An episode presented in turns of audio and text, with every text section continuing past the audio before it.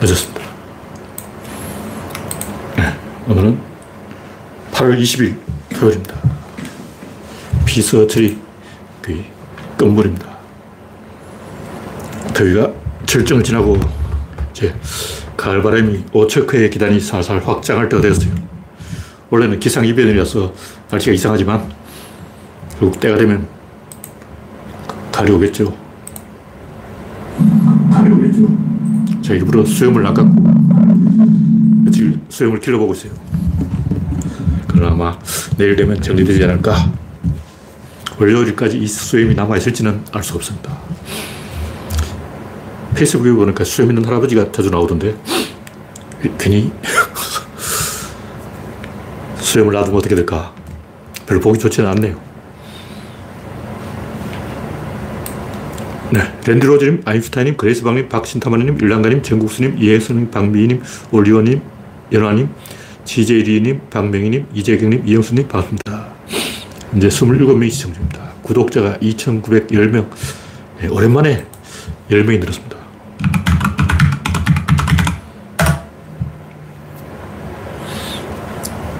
네. 첫 번째 곡지는 체리 따봉 김건희 작품. 이 문자가 아무리 봐도 제가 좀 이상해요. 대통령이 그런 어, 체리 따봉 이런 걸 문자로 보낸다는 것도 이상하고 스마트폰이 조그만데 이리 주먹이 큰 사람이 작은 거 이렇게 나, 도 누르기 짜증나는데 나이 들면 잘 보이지도 않고 작은 스마트폰 그 짜증나 짜증나 그걸로 문자를 보낼 이유가 없잖아 그냥 전화해가지고 어, 직접 지시하지 왜 그러냐면 문자를 보내는 것은 그 서로 조심해서 그런 거예요 말을 하면 버벅될 수도 있고 실수할 수가 있기 때문에 충분히 생각할 여유를 가지려고 문자를 보내는 거예요. 예를 들면 이제 목소리 듣는 게 좋으니까 여자친구하고 대화를 해도 그냥 이 대화를 하는 게 좋지. 이걸 가지고 문자를 일일이 찍고 있는 거는 어, 안 좋은 거야. 근데 왜 하냐고. 실수할까봐. 글자로 치면 생각을 충분히 해보고 글자를 친다고. 어. 그냥 말로 하면 버벅대니까. 근데 대통령이 그러면 안 되죠. 대통령이 말한 게 겁나서 버벅댈까봐 문자 보내고 조심스럽게 그렇게 쳐다보고 이러고 있다는 게, 윤석열이 이러고 있다는 게 기가 막힌 일이에요. 기가 막힌 일이에요. 와. 그리고 보니까 윤대라고 해놨더라고요. 윤대가 뭐야. 그리고 또 강기훈이라는 이름이 거명되고 있는데 제거의 새벽 땅이자 극우 강기훈을 윤석열이 입에서 그걸 나올 이유가 있나? 윤석열이 바쁜 사람인데 그 강기훈까지 챙기게 돼 있냐고. 와. 할 일이 없어. 뭐 대통령이 그런 시시콜콜한 짓을 하고 있다니 이해가 안 돼, 이해가 안 돼. 제가 볼 때는 이거는 그 스마트폰은 윤석열 스마트폰이 맞다 해도 실제 이거 친 사람은 김건희라고 봐요. 아무리 생각해도 윤석열이 그 어울리지 않아. 이상해, 이상해. 여러분의 구독과 알림, 좋아요는 큰 힘이 됩니다.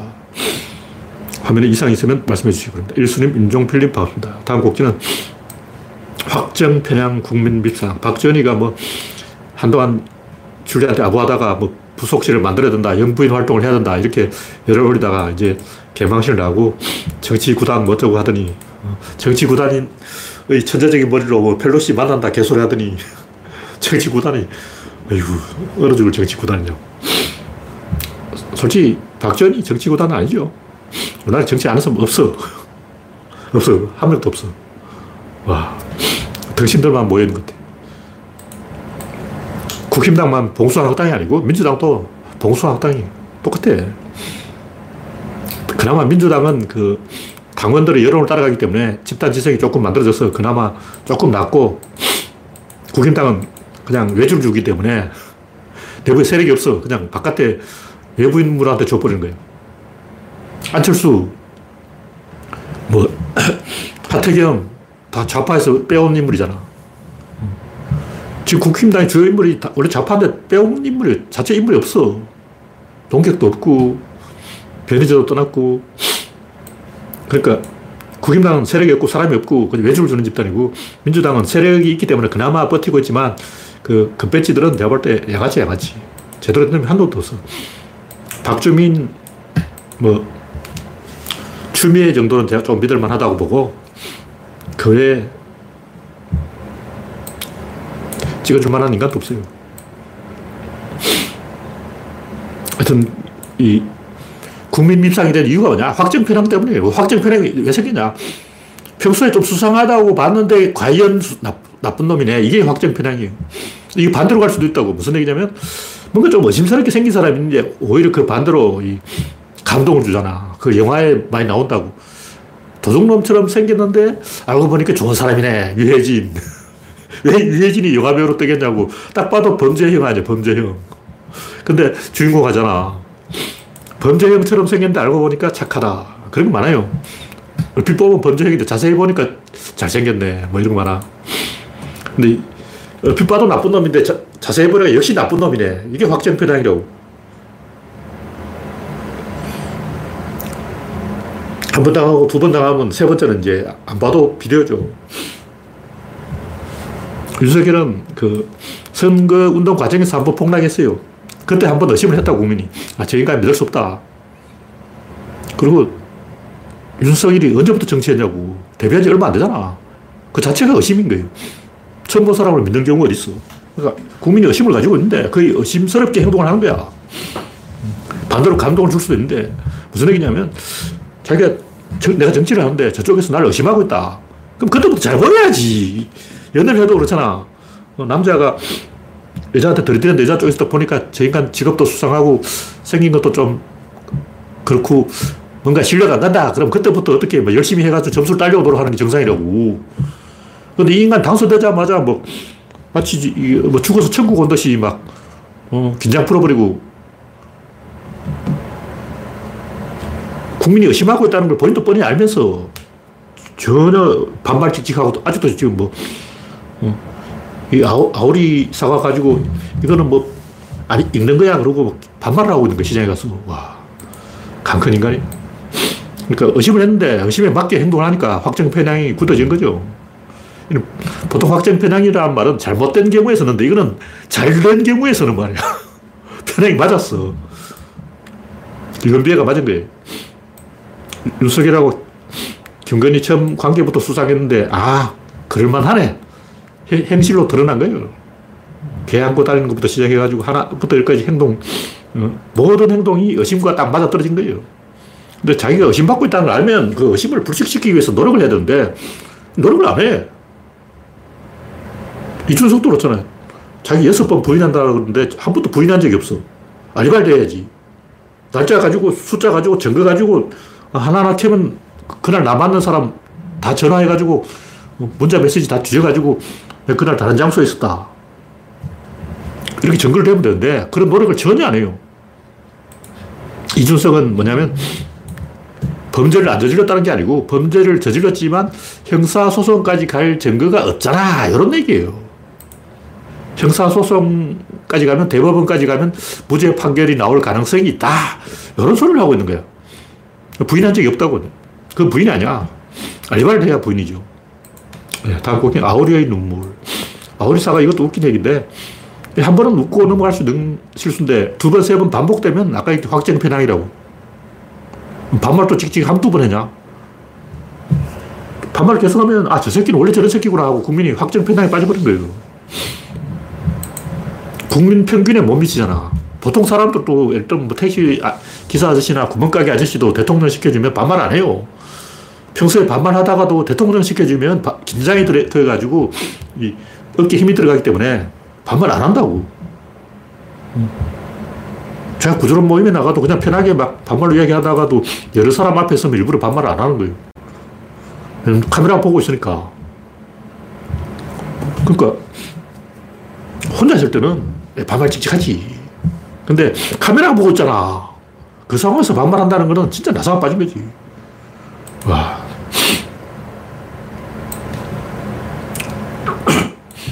이 아우리 사과가 문제가 되는 거는 아우리 사과가 있냐 아니냐 이게 문제가 아니고 이 사과가 빨갛게 되는 메커니즘을 모르는 것은 솔직히 말해서 아우리 사과 자체도 몰랐다. 아, 솔직히 말하면 여기서 이 방송을 보고 있는 여러분들은 대한민국의 10% 안에 드는 사람이에요. 왜냐면 10% 안에 안 드는 사람은 이런 구조론 이런 거안 해. 이거 어쩌다가 이거 읽어봤다는 적어도 대한민국 국민 중에 10% 안에 들어온 사람이 여러분 이걸 보고 있는 거예요. 그 무슨 얘기냐면 저 같은 경우는 아우리 사과를 모른다. 이거 업참 마속이지. 이거야. 근데 모를 수도 있어. 어. 솔직히 제 기준은 그렇다고. 제 기준은 아우리 사과가 뭔지 모르겠다 하면 상위 10%가 아니고 한 중간 한 50% 정도. 내가 볼 때 국민 두 사람 중에 한 명은 아우리 사과 갖다 놓고 찾으라면 구분을 못 할 거야. 근데 적어도 이제 대학 나왔다. 요즘은 개가소라 대학까지만 우리 때만 해도 대학 가는 비율이 많지 않았어요. 80년도에 대학은 한 30% 갔어. 30, 40%가 대학 가르치는데 윤석열은 그때 이 나이가 한두 살이 아니잖아. 20대, 30대 아니라고. 윤석열 시대에 대학 가는 거는 한 30%예요, 30%. 그러면 저도 사, 상위 30% 안에 든다면 사과가 왜 빨갛게 되는지 정도는 알고 있어야 돼요. 그럼 가을에 단풍이 왜 빨갛게 되는지 그건 아는지 물어보겠습니다. 윤석열한테 불러, 야, 너 단풍은 왜 빨갛게 되는지 혹시 아냐? 여러분 중에 혹시 단풍이 왜 빨갛게 되는지 모르겠다는 사람 있습니까? 사과가 빨갛게 되는 이유는 단풍이 빨갛게 되는 이유하고 똑같습니다. 다른 이유가 없어요. 단풍 들은 거야, 그게. 그래서 사과가 단풍이 잘 들게 하려면 바닥에 그 비닐 깔아놔요. 반사 필름을 깔아놓으면 바닥까지 빨갛게 돼요. 근데 아우리 사과도 가만 놔두면 빨갛게 된다는 소리 있는데 그렇게 오래 놔두면 그 물러져요, 물러져. 조생종일수록 사과가 쉽게 푸석푸석해진다고. 왜냐면 사과가 과육이 단단하지 않아요. 그래서 아우리 사과를 왜 팔할 때, 덜 익었을 때 수확하냐 하면 과육이 단단할 때 유통을 시켜야 사과가 덜 상하기 때문에 장사꾼들이 이익을 벌, 얻기 위해서 아직 덜 익은 걸 딴 거예요. 덜 익었어. 다 익으면 속이 굉장히 부드러워져요. 네, 이 정도로 이야기하고. 하여튼 제가 하고 싶은 얘기는 상위 10% 정도 되는 사람은 아우리 사과가 왜 빨갛게 되는지 이 정도는 알고 있을 거예요. 왜냐면 호기심이라도 구글 검색을 해봐. 윤석열은 이 국민의 한 하위 50%에 속한 사람이에요. 근데 그 당시에 대학 나온 사람이, 그것도 서울대 나온 사람이, 어, 뭐 지사 때 나온 것도 아니고, 요즘이라면 몰라도 그 당시에 서울대 나온 사람이 아오리 사고 왜 빨갛게, 빨갛게 되는지 모른다면 썩은 거예요. 아버지 백으로 억지로 들어온 거지 정상적으로 서울대 들어온 인간이 아니야. 그 정도로 이야기하고. 솔직히 몰라도 됩니다. 몰라도 되는데, 구조론 회원 정도 되면 알아야 돼요. 구조론 회원인데, 아, 아오리사가 왜 빨갛게 되는지 모르겠다. 아오리사가 자체를 모르겠다. 솔직히 좀 내가 볼 때 구조론 회원 중에도 하위 10%가 아닐까. 구조론 회원은 좀 아는 사람들 모인대잖아. 그 정도 좀 다 알죠. 네, 일수님, 임종필님, 경호예수님, 안현주님, 세이더님 반갑습니다. 여러분의 구독과 알림, 좋아요는 큰 힘이 됩니다. 다음 곡지는 비겁한 이준석. 당이 서열당인데 서열당에 들어가서 서열 떨어진 자가 어, 당대표 행사하려는 건 아니죠. 국힘당은 보수고 보수는 서열이에요. 진보는 먼저 세력이에요. 세력을 원하냐? 그건 진보. 서열을 원하냐? 그건 보수. 젊은 사람은 세력이 없어요. 그는 가족이 없어. 젊은 사람 친구가 없어. 친구 사귀려 는 거예요. 세계로 뻗어나가려고 배낭여행도 하고 막 돌아다니잖아. 그러니까 젊은 사람은 본능적으로 세력을 원한다. 진보, 보수 다 본능이야. 유전자에 진보, 보수 유전자가 있는 거야. 보수 유전자가 팍팍팍 튀어나오는 건 보수. 진보 엔돌핀이 팍팍팍 호르몬 튀어나오는 사람 진보. 어느 쪽 호르몬이 많이 나오냐에 따라서 진보, 보수 성향이 결정되는 거예요. 물론 다른 요소도 있지만 무의식, 본능 이것이 굉장히 큰 비중을 차지합니다. 그래서 진보냐 보수냐 네가 옳냐 내가 옳으냐 이거 가지고 머리 끝에 잡고 싸우는 놈은 좀 덩신이고 솔직히 모르는 사람이고 인간 원래 진보 유전자 보수 유전자 다 갖고 있어요. 이만큼 진보 이만큼 보수인 거야. 근데 젊었을 때는 진보가 많이 튀어나오고 나이가 들면 보수가 많이 튀어나오는 거예요. 호르몬이 변한다고 실제로. 진보 호르몬이 안 나오는 거야. 음. 진보 호르몬은 뭐냐? 세력을 늘리고 싶은 호르몬이 나오는 거죠. 왜 진보는 평등을 좋아할까? 친구를 많이 사귀어야 세력이 늘어나는데, 응? 엄마가 여자친구 사귀려고 하면 사귀지 마! 너 못된 친구하고 사귀지. 응? 주변 사람 딱 관찰해보라고. 항상 나한테 잔소리 하잖아. 나쁜 친구 사귀지 마! 여자친구 사귀지 마! 뭐 하지 마! 하지 마! 하지 마! 하지 마! 잔소리 귀가 아파. 그러니까 세력을 늘리려고 친구를 많이 사귀려고 하면 뭐 흑인이고 뭐 전라도고 경상도고 뭐 장애인이고 성소수자고 따지면 안 되죠. 남자고 여자고 따지면 안 되고 젊었을 때는 탁진도로 사귀어야 돼요. 그러려면 평등해야죠. 진보는 세력을 얻고 싶어 하는 거고 보수는 이제 더 이상 세력을 늘릴 수가 없어. 내 나이 돼봐. 아, 세력이 안 늘어나는구나. 어, 옛날처럼 전화가 안 오는구나. 알게 돼. 그래서 이준석은 20대, 30대 젊은 놈인데 젊은 놈은 당연히 진보편에 붙는 게 정상이에요. 사기친 거지. 세도포인이라는 것은 조중동 끼고 사기친 거예요. 조중동이 없었다 이런 건 성립이 안 돼. 일베라는 사이트 자체가 국정원 작품이라고. 국정원이 끼어들어 정치 협잡을 한 거예요. 진중권이 윤핵관을 비판한 이유가 뭐겠어요? 윤핵관이 무슨 잘못했어? 그냥 윤석열이 시킨 대로 하니까. 왜냐하면 윤핵관 아니라도 누군가가 다른 사람이 그 일을 할 수밖에 없어. 그럼 누가 하냐고. 어, 윤석열이 덩신인데. 그럼 어쩌, 어쩌겠냐고. 덩신이면, 대통령이 덩신이면 장관, 뭐, 총리 다 덩신되는 거야. 다 거기에 맞춰서 하향 평준화 되는 거라고. 일배충 말로는 민주화가 되어버린 거야. 보수 기준으로 딱 서열이 딱 정해져 버린 거야. 그 어쩔 수 없어. 김정삼처럼 뭐 대통령은 띠라지만 뭐 똑똑한 사람을 쓰면 된다. 개소리고. 대통령이 띠라면 주변에 다 띠란 아저씨들만 모일 수밖에 없어요. 진중권이 핵관 비난하는 것은 자기 대신 죽어질, 죽어줄 희생양을 찾고 있는 거예요. 뭐 심청을 잡아다가 인당수에 던져버리고 이게 다 심청 때문이다 이렇게 사기치려고 그러는 거예요. 이준석도 똑같이. 이준석도 자기를 대신해서 죽어줄 희생양을 윤핵관으로 찍고 제가 잘못해서 해놓고 자기 책임을 면피하려는 거죠. 지가 제일 잘, 나쁜 놈이지. 윤석열의 잘못은 제일 많은 책임을 진 게 당대표였던 이준석, 그 다음에 안철수예요. 두 놈을 죽여야 돼. 그리고 그 다음 진중권, 조중동, 황경호지. 근데 지가 잘못해놓고 윤석열 탓을 못하게, 못하니까 윤핵관 탓을 하는 거예요. 근데 윤석열과 윤핵관이 한 몸이기 때문에 그게 그거라고. 국민 입장에서는 일단 이제 잔챙이 이준석부터 먼저 처리하고 그 다음에 이제 윤석열은 태블릿 같은 게 나와야 돼요. smoking gun이 나와야 돼. 아직 smoking gun이 안 나왔다고. smoking gun이 나오면 윤석열이 이렇게 된 거야. 그 다음에 조중동, 이거 조중동은 이 30년 동안 싸워야 돼요. 진중권은 이제 묻어가는 거지. 개고기 게 누구냐고. 조중동이에요.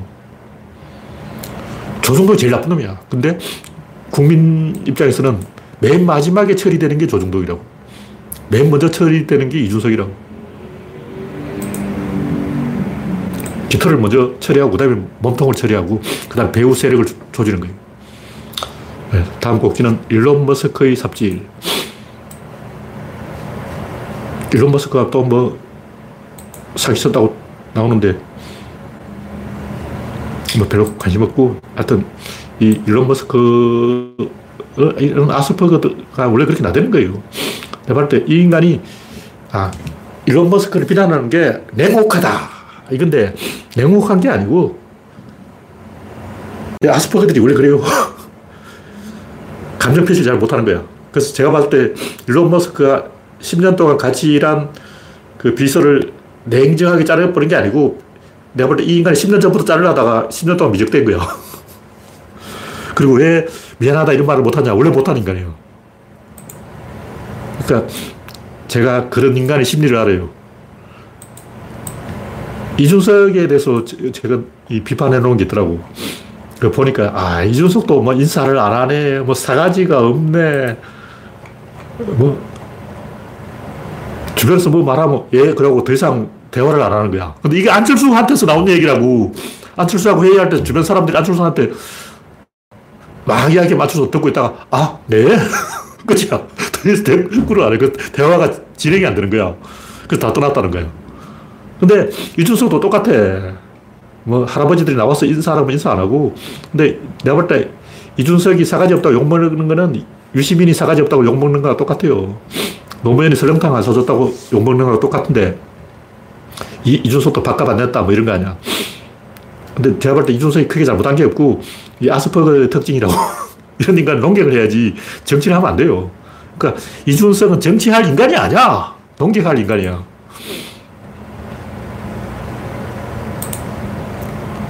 그래서 일론 머스크가 똑같은데 제가 볼 때 일론 머스크가 10년 동안 같이 일한 어, 여비선을 단칼에 자른 게 아니고 10년 동안 끙끙대다가 10년 만에 자른 거야, 제가 볼 때. 그래놓고 왜 미안하다 말 안 하냐. 원래 이게 말 못하는 인간이야. 그렇게 봅니다. 그래서 저는, 아, 일론 머스크 알고 보니까 불쌍한 인간이네. 나하고 비슷한 데가 있구만. 대인관계 안 되는구만. 아스퍼거 있구만. 오히려, 오히려 동정심이 생겼어.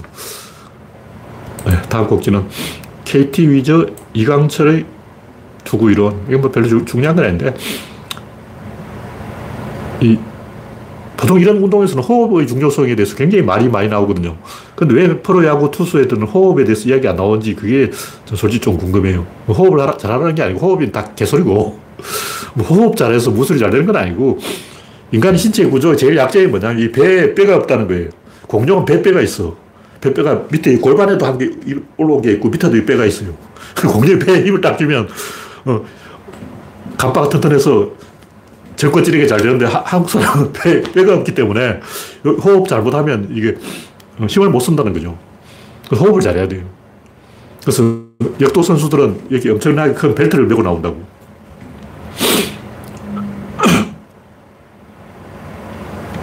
제가 이 이강철의 투구 이론이 어, 내가 반은 맞고 반은 틀렸어요. 미국 투수들은 하체를 안 써요. 댄디 존슨 같은 사람은 키가 크기 때문에 허리 돌리는 데서 힘이 나요. 노모 이데오, 노모 이데오도 완전히 허리 돌리게 아니야. 요걸 잘 돌려야 돼. 그러니까 하체를 쓰는 것도 여러 가지가 있는데 박찬호처럼 뭐 하이키킹을 하는 것도 있고 오성환처럼 이중키킹을 하는 것도 있고 이 키킹을 통해서 골반의 위치를 고르게 가져가는 거예요. 왜 이게 중요하냐면 마운드가 높아. 이 높은 데서 던지는 거예요. 여기서 던지면 안 되고 여기서 던지는 거예요. 여기서 이렇게 자빠지면서 그 자빠지는 힘을 최대한 이용하기 위해서 그 하체를 이용한다 그러는데 제가 볼때 그거는 이제 한국 투수들처럼 키 작은 투수 이야기고 미국 투수는 노모 이데오도 그렇지만 허리를 잘 돌리는 하체를 안 쓰는 투구법도 있어요. 똑같다고. 근데 랜디 존슨도 한동안 이제 제구가 안 돼서 고생을 했는데 허리 돌리는 것도 이것도 위험해요. 잘못 돌리면 안 돼. 허리를 잘못 돌린 거야. 그래서 이 이강철 투구 이론이 다 맞는 게 아니고 반만 맞는 이야기입니다. 결론이 뭐냐면 점진적인 가속을 해야 된다. 갑자기 가속하면 안 되고 엉덩이로 약간 가속, 그 다음에 골반으로 가속, 그 다음에 어깨로 가속, 그 다음에 팔꿈치로 가속, 그 다음 손목, 스냅으로 가속, 이 다섯 번 순서대로 가속을 해야 되는데 보통 이 순차적인 가속을 못하고 요, 요걸로 던져요. 요것만 하는 거예요. 요것만 하면 이제 부상이 오는 거죠. 순서대로 점진적인 가속을 하면 이것이 배영수가 10년 걸려서 터득했다는 힘 빼고 던지는 투구라는 거죠. 힘 빼고 던지라는 것은 힘없이 던지라는 게 아니고 순차적으로 가속을 하라. 그런 얘기죠. 제가 이런 얘기 하는 거는 이 구조론을 보면 핵심이 뭐지 다 나와요. 하체의 중심 이동, 허리 회전, 팔꿈치 회전, 손목 스냅, 이게 네 가지 동작을 한꺼번에 해야 돼요. 근데 그 다섯, 네 가지 동작을 한꺼번에 하면 당연히 이게 제구가 안 되지. 그래서 뭐 설명하기 좀 어려운데 뭐 어떻게든 이걸 평행 상태로 딱 만들어서 허리를 선을 이렇게 평행하게 가져가는 게 제일 중요해요. 근데 제가 볼 때 한국 투수들이 너무 하체를 투, 이용한 투구를 하려다가 오히려 제구가 안 되는 경우가 제가 볼때 많이 봤어요. 이강철은 하체를 잘 이용해야 제구가 된다 그러는데 제가 볼 때는 김선우 투수처럼 김선우도 하체를 전혀 안 쓰고 상체만으로 허리만 잘 돌려도 공이 잘 나갑니다. 제구가 잘 잡혀요. 실제로 이 투구 메커니즘의 하체는 별 의미가 없는데 하체의 의미가 뭐냐면 더 앞에서 던져. 마운드 이렇게 됐다면 뒤에서 안 던지고 최대한 앞에서 던진다고. 그래서 여러 가지 투구법이 있다. 뭐 이런 얘기고. 결국 중심 이동이다. 뭐 이런 얘기예요. 중심 이동을 왜 이야기하냐면 제가 최근에 이제 이기는 힘, 이기는 힘의 뭐냐. 어떤 여기 물체가 있는데 이 대칭이 있단 말이에요. 이 대, 대칭인데 보통 우리는 지렛대라 하면 이걸 움직이려고 생각해요. 근데 실제로는 이걸 움직여. 중심을 이렇게 움직여버리는 거예요. 그러니까 우리가 이렇게 걸어간다는 게 움직인다는 게 뭘까? 왜 우리는 움직일까? 보통 우리가 이걸 생각한다고. 아, 팔다리를 움직이는 거 아니에요. 코어를 움직이는 거예요. 실제로는 이렇게 상체를 기울이고 상체를 기울이면 자빠지는 거예요. 자빠지지 않게 왼발로 받치고 그럼 또 자빠지려고 그래. 오른발을 받치고 계속 이게 미끄럼 타고 가는 거예요. 다시 말해서 사람이 걷는다는 것은 내리막길을 내려가는 거하고 똑같아요. 앞으로 가는 게 아니고 내리막길을 가고 있다고. 그럼 내리막길이 어디냐? 상체를 기울이는 그게 내리막길이에요. 그러니까 무게 중심으로 보면 계속 내리막길을 굴러가는 거하고 똑같은 형태로 앞, 앞으로 가는 거예요. 신체를 약간 앞으로 기울여서 계속 내리막길의 경사를 만드는 방법으로 인간이 걸어간다. 이걸 모르기 때문에 아직 인간형 휴머노이드 로봇이 안 나온 거예요. 뭐 소니가 뭐, 뭐 만든다 그러고, 뭐 이름 뭐죠? 이름 까먹었네. 음, 아시모군. 소니가 뭐 아시모 로봇을 만든다 그러고, 어, 빅독인가, 어, 보스턴 다이너믹스에서 뭐 만든다 그러고, 제발 아직도 로봇 건축하지도 못했어. 분명히 말하면 로봇은 경사를 땅에 향해서 미끄러지는 거예요. 평지를 걷는 게 아니야. 이걸 알아야지. 아직 그 걷는 메커니즘 자체를 모르면서 뭐 로봇 이야기를 하고 있어. 나한테 와서 500방 맞고 3시간 어, 정도 집중 교육을 받으면 인간형 로봇을 만들 수가 있습니다. 네, 다음 곡지는 차별과의 전쟁. 뭐 아까 얘기했듯이 인간의 차별은 동물적 본능이에요. 서열 본능, 세력 본능, 차별 본능, 이다 본능이라고. 근데 이 차별이 본능이라는 걸 모르기 때문에 악의를 가지고 나쁜 사람이 차별한다 이렇게 생각하기 때문에 나는 나쁜 사람이 아닌데 난 좋은 사람인데 이렇게 생각하는 거예요. 그 이명박도 우리 엄마도 나를 보고 좋은 사람이라고 우리 형도 나한테 좋은 사람이라고 내 동생도 좋은 형이라고 그러고 내 후배도 좋은 선배라고 그러고 내 마누라도 좋은 남편이라고 다 날 좋다 그러는데 나는 좋은 사람이잖아. 왜냐면 내 마누라가 좋대. 내 형이 좋대. 우리 아빠가 좋대. 내 후배가 좋대. 내 부하가 좋대. 아, 다 내 주변에 있는 사람 다 좋다 그랬다고. 윤석열도 똑같아요. 자기 주변에 있는 사람은 다 아부꾼이고 다 좋다 그래. 누가 싫다 그러겠냐고. 자기는 좋은 사람이라고 생각하는 거예요. 그럼 자기가 나쁜 짓을 한다는 걸 이해를 못 하는 거예요. 왜냐면 주변 사람이 다 좋다 그러니까. 근데 악의를 가지고 나쁜 생각을 가지고 나쁜 행동을 하는 게 아니고 동물적 본능대로 하면 그게 나쁜 행동이에요. 인간은 교육을 받았기 때문에 이미 문명 세계로 와버렸다고. 근데 우리는 이 문명 중독, 중독에 걸려서 너무나 문명이 당연한 걸로 생각하기 때문에 인간이 악한 동물이라는 걸 모르는 거예요. 순자의 성악설. 원래 인간은 악한 존재로 태어나는 거예요. 왜 그럴까? 먹고 살기 힘든 그렇죠. 지구에 인간이 선하게 살려면 인류의 숫자를 2억 정도로 줄여야 돼요. 흑설리의 소설, 멋진 신세계, 뭐 그런 것도 있고, 영화에도 많이 나오는데, 대부분 보면 그 디스토피아 소설에는 어떻게 나오냐. 미래에는 인구를 줄여요. 시험관에서 인간이 태어나는데, 어, 더 기버라는 영화도 있더라고. 거기에는 어떻게 되냐면, 그 마을에 1년에 50명만 태어날 수 있어. 매년 태어날 수 있는 인구 숫자가 정해져 있는 거예요. 그 1년에 50명만 태어나면 다 지상 낙원으로 천국으로 잘 먹고 잘 산다고. 근데 1년에 50명 태어나는 게 아니잖아. 1년에 사람이 너무 많이 태어나니까, 음, 이 모양 이 꼴이라고. 그러니까, 인간은 전략적인 동물인데, 닫힌 개와 열린 개, 닫힌 개냐 열린 개냐에 따라서 행동이 180도 달라져요. 그래서 닫힌 개라고 생각하면 그때부터 마이너스 행동을 하는 거예요. 누군가 죽인다고. 외부에서 온 사람 다 죽여. 뭐 식인종. 제가 현대는 우리가 식인 관습이 다 없어졌기 때문에 아 인간은 원래 식인을 안 했구나 생각하는데 뭐 아즈텍 문명, 마야 문명 보라고 당연하게 식인은 사람 고기 먹는 거예요. 근데 아메리카에 고기가 부족해서 먹을 게 없어서 사람을 먹었다. 거짓말이에요. 최근에 과학자들이 연구해 보니까 먹을 거 많아. 고기 많아. 거기도 고기가 많이 있는데 일부러 사람을 먹은 거예요. 그 인도네시아 정글족들한테 너희들은 왜 어, 닭고기 먹고 돼지고기 먹으면 되는데 하필이면 사람 고기 먹니? 그러니까 위험을 세우기 위해서 그런 거예요. 위험을 세운다는 게뭘 소리냐 그러니까 아 다른 부족이 우리 부족을 만만하게 보지 못하게 하기 위해서라는 거예요. 그 이웃 부족을 겁주려고 그러는 거예요. 이웃 부족이 자기 부족 영토에 못 들어오게 하려고 그런 거예요. 그래서 원래 부족민들은 마을 입구에다 해골을 쌓아놔요. 사람 좀 먹어야 좀 주변에서 막 겁을 먹고 이 진지하게 쳐다본다는 거죠. 여튼 이 문화상대주의가 아주 틀림받는 건 아닌데, 이 30년 전만 해도 문화상대주의가 필요한 시대였어요. 왜냐하면 그때만 해도 미국의 그 패권에 도전할 나라들이 없었어. 그러니까, 아, 지금 이제 미국이 전 세계를 다 먹고 세계가 조용하니까 문화상대주의 그러고 막 문화상대주의가 뭘까요? 백인들은 기독교라는 그 유치짬뽕한 어? 수준 이하의 종교를 믿으면서 무슬림에 대해서 칠 자격이 되냐? 아, 니들은 기독교 믿, 믿으면서 어, 저 일본 사람 불교 믿는다고 욕할 자격이 되냐? 니들은 어, 기독교로 따위냐 수준 이하의 종교를 믿으면서 저 뭐 부두교, 주술사, 아프리카 주술사를 비난할 자격이 되냐? 이런 얘기라고. 무슨 얘기인지 아시겠죠?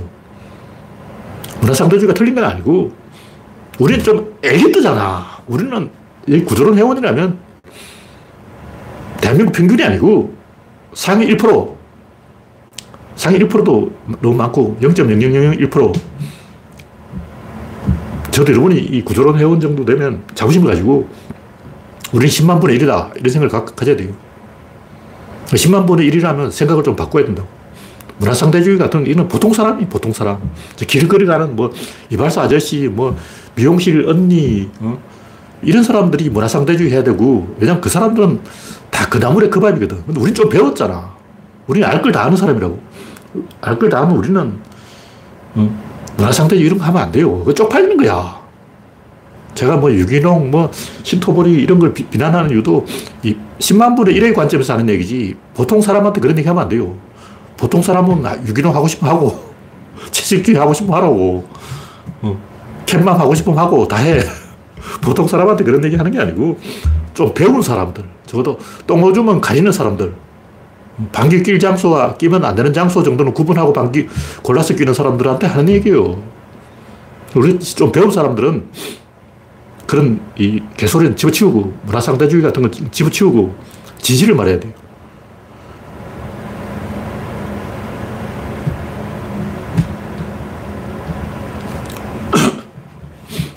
이 고립된 지역에서 그런 이상한 현상이 많이 나타나는데 그게 궁금하면 교도소라든가 군대 내무반 가보면 안다고.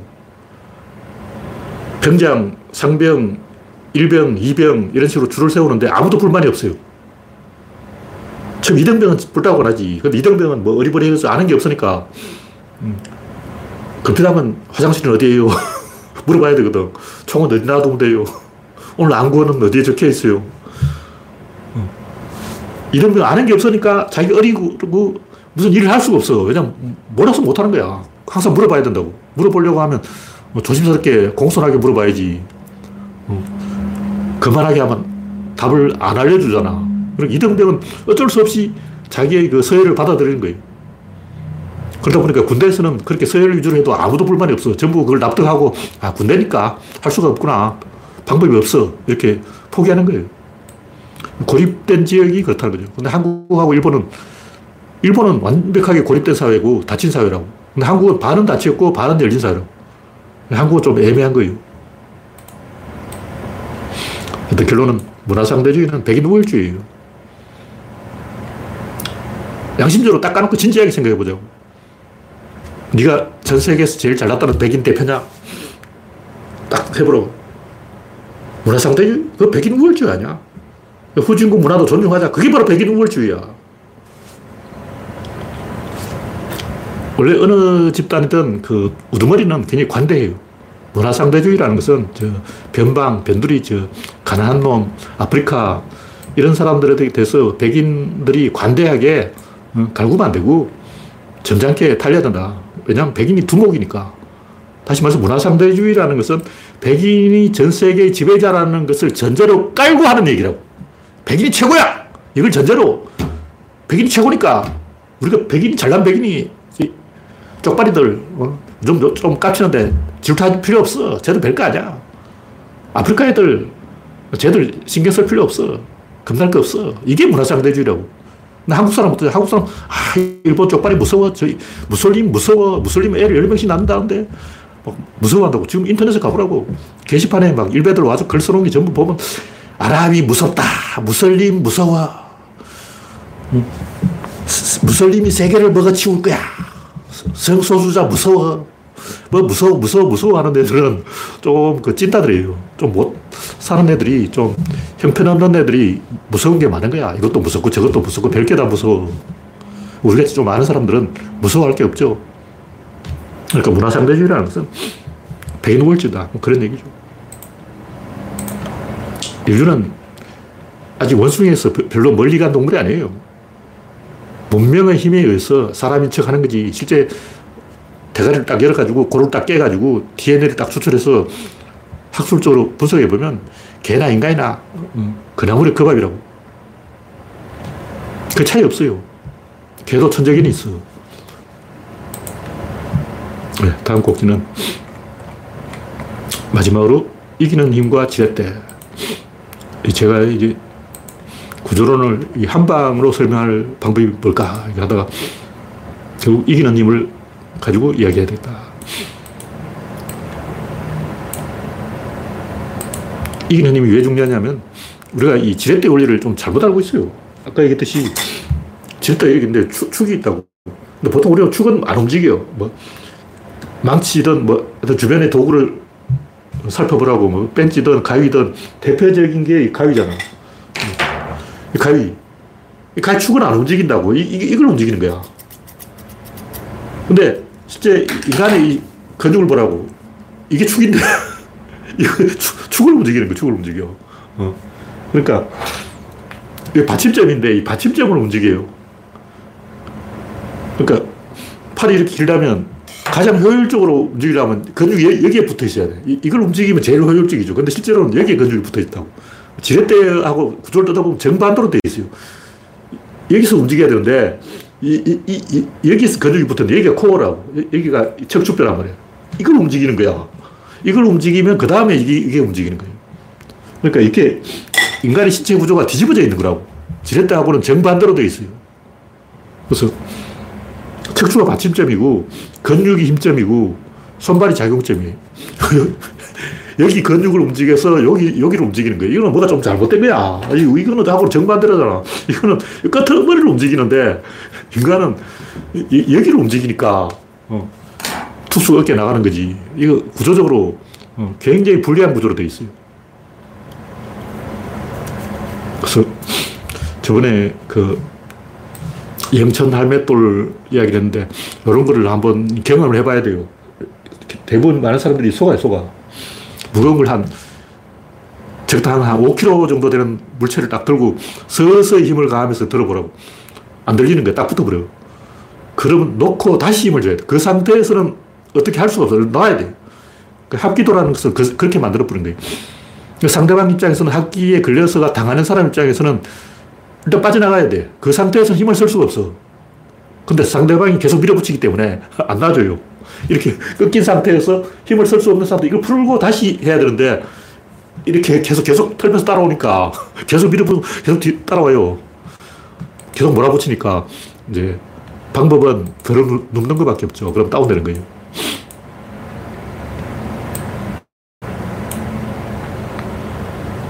그래서 이 지렛대 원리만 잘 알면 이 우주 안의 모든 원리를 다 알 수가 있습니다. 질, 입자, 힘, 운동량. 질은 지렛대를 연결하는 거예요. 이 두 개를 이렇게 연결하는 게 질이다. 입자라는 것은 받침점을 확보하는 거. 뭐냐. 대칭의 가운데 축이 보통 이 받침점이 되는데 이 축이 보통 확정이 안 돼 있어요. 누가 축인지 불분명해. 축이라는 확정하려면 양쪽이 이렇게 밀어야 되는 거예요. 다시 말해서 이 상태에서는 축이 없는 거예요. 이 축이 없어. 축이 그냥 이를 이렇게 밀어야 막 양쪽이 이렇게 밀어야 축이 생기는 거죠. 축은 원래 있는 게 아니고 두 개의 힘이 한 방향, 한 점에 의해 수렴될 때 코어에서 축이 만들어진다. 그런 얘기죠. 힘은 뭐냐? 축의 이동이죠. 운동은 뭐냐? 힘점의 이동이라고. 양은 뭐냐? 작용점에서 일어나는 변화죠. 그래서 이게 왜 중요, 중요하냐면 지렛대가 내부에 있느냐 외부에 있느냐에 따라서 전략이 달라지는 거예요. 다시 말해서 닫힌 개는 지렛대가 자기 내부에 있다. 열린 개는 지렛대가 자기 외부에 있다. 지렛대가 어, 어, 축이 어디 있냐? 요, 요 축이 안에 있냐, 밖에 있느냐에 따라서, 들면 상대방하고 이렇게 딱 잡아서 실험을 하거나 팔실험을 한다면, 잡은 지점이 축인 거예요. 자기를 낮춰야 돼. 이 상태에서 들어버리면 굉장히 이 팔씨름 하더라도 그 손목 을 잡고 하면 이쪽이 이겨요. 소, 손목을 잡힌 쪽이 이긴다고. 무조건 여기 이겨. 팔씨름 하도 자기가 손목을 잡힌 쪽으로 만들어버리면 굉장히 쉽게 이겨버려요. 다 요령이 있다고. 그 팔씨름만 전문적으로 이기는 사람이 있어요. 그냥 팔씨름 뭐 잡히면 단순하니까 똑같겠지 싶지만 그 기술이 있는 거예요. 그래서 이 우주 공간에서는 지렛대를 사용할 수가 없어요. 왜냐하면 받침점이 없으니까. 자기 내부에서 받침점을 만들어야 돼. 어떻게는 자기 내부를 둘러 잘라야 돼. 그래서 제가 최근에 그 4시의 게임 이론, 게임 이론도 4시가 별별 이상한 얘기를 다 하는데 4시 균형 무슨 균형이야. 난 솔직히 그건 잘 모르겠고 제가 수학을 모르기 때문에 균형인지 안, 안 균형인지 그건 관심 없고 그 균형을 왜 찾는지 모르겠어. 균형 찾아서 뭐 하려고. 중요한 건 지렛대라는 거죠. 지렛대가 안에 있느냐, 밖에 있느냐. 경찰은 열린 개고, 괴수는 닫힌 개예요. 닫힌 개 안에서는 마이너스만 결정할 수 있기 때문에 이익을 보는 결정을 할 수가 없어. 손해를 덜 보는 결정을 해야 된다. 그러니까 죄수의 딜레마라는 것은 닫힌 개 안에서는 어떤 이익을 보려고 하면 안 되고 상대방이 나보다 손해를 더 보게 만들어버려야 되는 거예요.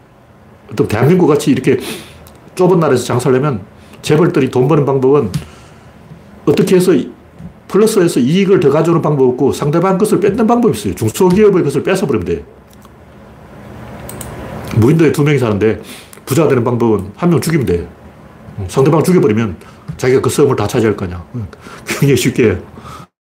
마이너스의 방법으로만 뭔가 이 의사결정을 할 수 있다. 이익과 손해를 떠나서 의사결정 자체가 불가능해요.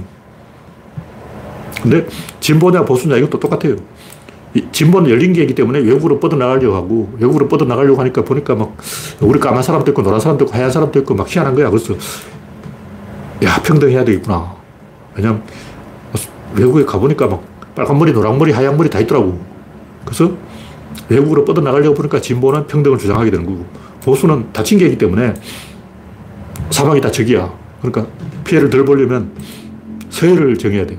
서열을 정하려다 보니까 조선시대는 뭐 산업공사 이런 식으로 어, 자꾸 서열을 정하려고 그러는 거예요. 그 이준석이 왜 잘렸겠어요? 서열이 낮으니까 잘렸지. 대한민국 나이가 서열인데 나이가 젊으니까 잘린 거예요. 단순해.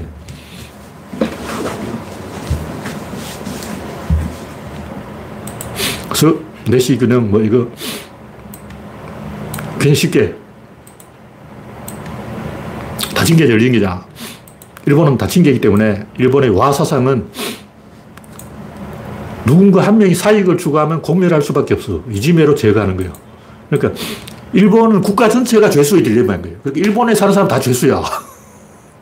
일본 열, 열도 자체가 어, 죄수기 때문에 관동과 관서가 두 죄수가 있는 거야. 어, 그 미국이라는 경찰 앞에서 어떻게 하겠냐고. 일본은 국가 자체가 닫힌 게다. 근데 중국은 땅덩어리 넓으니까 열린 게. 그래서 노자 사상이 왜 생겼냐면 중국 가보면 알아. 중국 가서 살아보면, 아, 여기는 노자가 설칠 수밖에 없구나. 경험을 하게 된다고. 그래서 이 노자의 무의의 정치로 중국이 잘 나갔을 때가 한나라 때의 문경지치. 한나라 문제와 경제 때 잘 나갔기 때문에 문경지치라고 하는데 그때 이 한나라 경제가 엄청 발전했어요. 그래서 중국은 이 자유방임을 해서 성공하고 반대로 이 부국강병 하다가 송나라가 망했잖아. 송나라는 괜히 쓸데없이 이제 어, 부국강병 정책을 하다가 망했어요. 그래서 다 역사적으로 실험을 해봤다는 얘기죠. 우리나라는 어째 우리나라는 반은 대륙이고 반은 섬이기 때문에 이 죄수 역할과 경찰 역할을 동시에 해야 됩니다. 그러니까 좀 잘 나갈 때는 경찰하고 좀 못 나갈 때는 죄수하고 양다리를 걸쳐야 된다. 그런 얘기죠. 이건 진보와 보수에도 적용될 뿐만 아니라 벤처 기업이냐 재벌 기업이냐 여기에도 적용되는 거예요. 죄수는 이익을 보는 결정을 할 수가 없어. 예를 뭐 죄수가 뭘 깜빵 생활 잘했다고 막 표창장을 주고 훈장을 주고 이런 일은 절대로 없다고. 재수는 최대의 이익이 뭐냐면 손해를 덜 보는 거, 깜빵을 덜 사는 거지. 다시 말해서 재수가 그 안에서 막 재벌 되고 부자 되고 떼돈 벌고 이건 불가능하고 깜빵 생활을 덜 하는 게 최대 이익이다. 손해를 덜 보는 결정을 했나. 이게 뭐냐. 재벌의 리스크를 줄이는 결정. 재벌은 죄수인 거예요. 재벌은 땅덩이 너무 크기 때문에 대한민국은 요만한데 재벌은 몸집이 이만해가지고 이미 이재용은 죄수의 딜레마 상황에 와버린 거예요. 이재용은 삼성의 비중이 우리나라 국가 경제 차지하는 비중이 너무 크기 때문에 삼성이 요만큼 움직여도 나라가 흔들흔들하기 때문에 이미 이 재수 상황에 와버렸다. 벤처기업은 그 반대로 열린 계획이기 때문에 리스크를 감수하고 모험적인 결정을 된다. 다시 말해서 경기가 좋으면 열린 계고 경기가 나쁘면 닫힌 계획. 경기가 좋으면 경찰이고 경기가 나쁘면 죄수라고. 지금 불경기이기 때문에 저, 대한민국 전체가 죄수의 딜레마 상황에 와버린 거예요. 진보는 열린 게고 보수는 닫힌 게다. 그런 얘기죠. 거기서 전략이 결정된다. 네. 시간이 됐기 때문에 오늘 여행 여기서 마치겠습니다. 참석해주신 88명 분 수고하셨습니다. 감사합니다.